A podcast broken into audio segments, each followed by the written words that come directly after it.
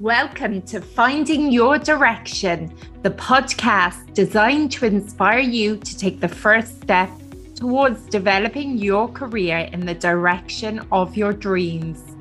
I'm your host, Emma Lynch, and on today's episode, I chat to Petrina O'Halloran, founder of Mamas Boobie Box, about her transition from her role as financial controller to setting up her business that supports breastfeeding mums and doing all this whilst having a young family.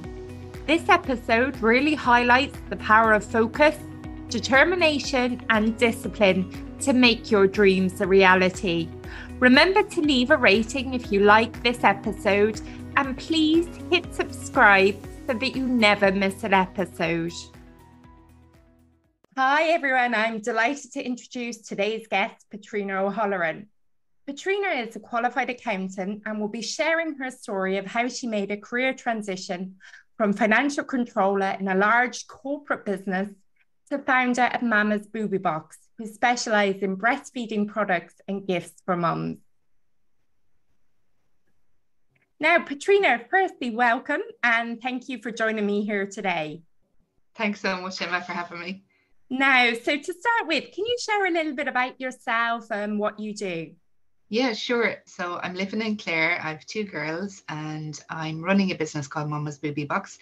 So we offer all of the practical essentials within a gift box. So things like breast pads, nipple cream, lactation teas, breast pumps, breastfeeding pillows, essentially everything you need for breastfeeding all together in one online shop. Very good. And I'd say that's busy with two small girls as well. Very busy, yeah. um, it's also quite a journey and it's very different to actually where you you kind of started out in terms of your career can you give us an insight into your previous career prior to becoming self-employed and starting your own business Sure.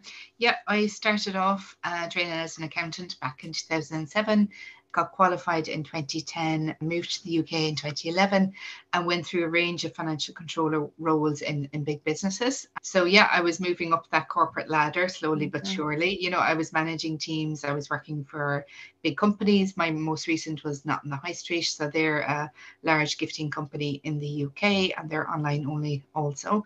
Yeah, so it was a busy, busy work schedule. You know, I was constantly on demand and on call, working long hours, you know, 60 plus hours a week. So it was very demanding while having a small child at the same time.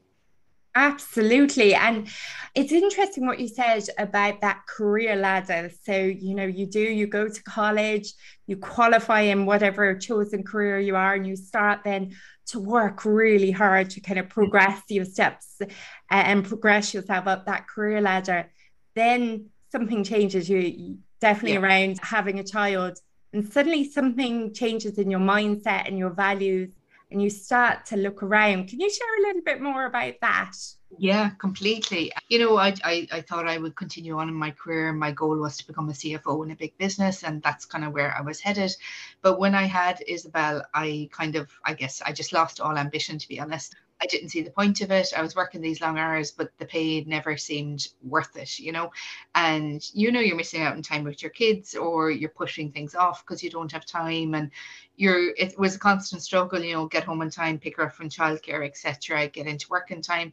And then all the times that you're sick and you have to be taking time off, you know, all of that is really hard when you're holding down, you know, a very I would say highly stressful job as well, and a lot of responsibility came with that job. So I guess when I went back from maternity leave, you know, it got me thinking to like, how do I want my life to be in a few years' time? And I thought maybe I've two or three years left of this finance crack. And I just knew if I had a second child, that may be the end of it then. But I guess I wasn't quite sure where I was going to go, though. That was the problem. I was just a little bit stuck in terms of what would I do next.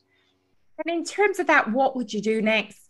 Did it take you long to kind of make that decision or and what was that final thing? Because i know these things can be in your mind for a while but then something will happen that you go okay that's my final push. I'm doing this that's definitely it. Like in when I had Isabel, only a few short weeks later, I came up with the idea, and I did mm-hmm. research on it while I was on maternity leave. But then I just sat on it and I thought, mm, this is a bit too hard. This is going to take a lot of time, and I left it to be honest. And I wasn't really sure would I do it. And we moved back to Ireland then during the pandemic, and I was still working for the English company, working from home, and I I just kind of had the feeling I just wanted out, you know, and my contract was ending the following year, and I thought I don't want another finance role. What will I do? And it was funny. A friend of mine is actually a career coach, and she had developed this program. And you basically go through a series of questions over about an hour to figure out your personality type and what role would that suit you to. So I completed that one day when I was frustrated at work. I completed it at lunchtime and it kept coming back to like a leader or, you know, leading a business or a CEO or, you know, it was all within leadership roles. And I thought, mm. well, I'm already managing a team, you know, like I don't want to really do that for somebody else.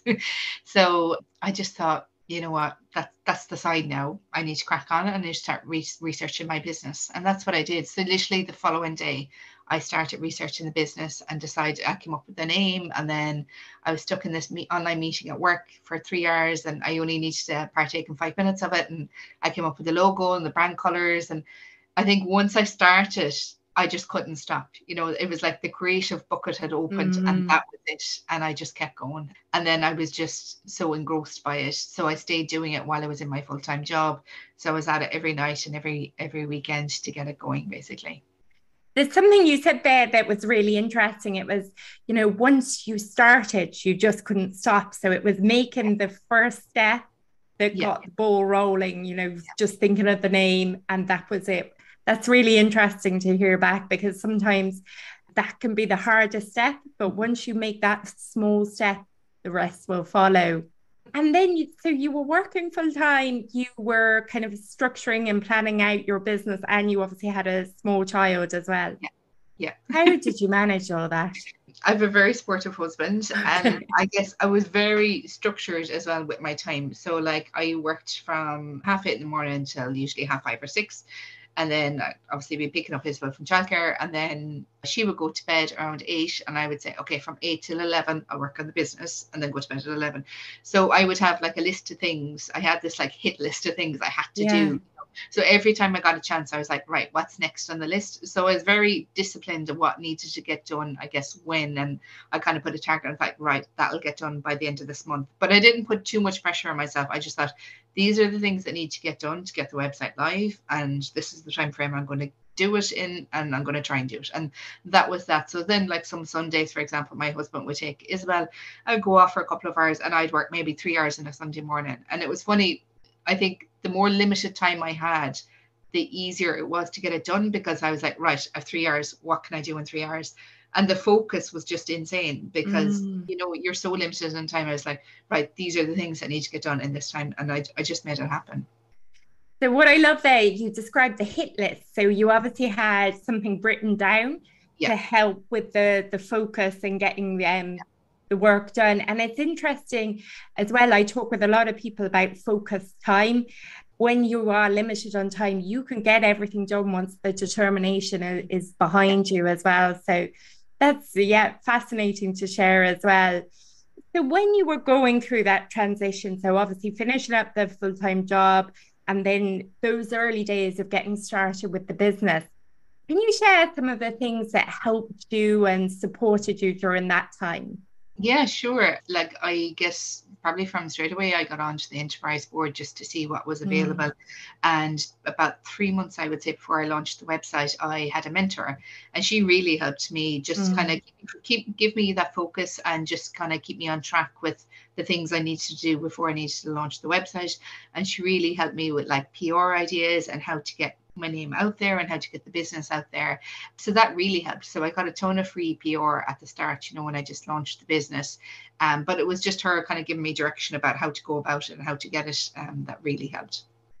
Brilliant. Yeah, I very similar. I spent some time with a mentor in the local enterprise board. And I think particularly for anyone listening in Ireland, it's amazing. It's a, you get three or four free hours with a one-to-one mentor to, to help you kind of really structure and get your business started.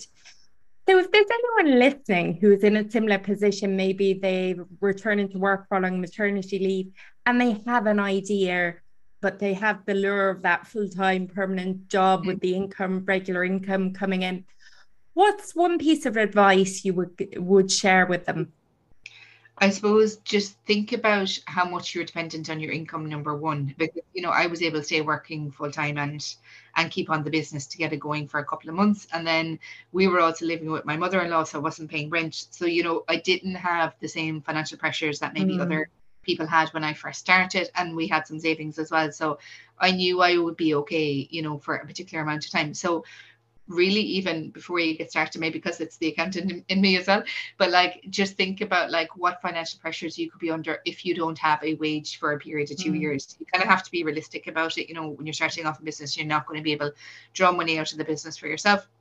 So just figure out like what your household income and expenditure is and what you can afford to put into the business and how much time it can take away. And you know maybe if you're in a full-time job can you go down to part-time hours and will that work? So I guess find the juggle that works for you basically and then get going. I love that. Find the juggle that works for you. That's a brilliant phrase. So, look, finally, Petrina, you've shared a really fascinating story with us today. So, what's next? Where would you like to see the business go in the next five years? Well, at the moment, I'm going through a, a, massive redesign of the website just to enable us to, to expand internationally. So I would love for for mums abroad to get our booby boxes. I mean, we've we've loads of hits on the website from from loads of countries around the world. So that's kind of where the plan is to start expanding into Europe, the UK, and the US. So hopefully in five years time people will know us worldwide and that's the plan and when when I have enough focus and determination hopefully I'll get there Trina, thank you so much. Wow, it's an amazing story. So thank you again for joining me today. No problem at all. Thanks, so much. I hope you enjoyed today's episode.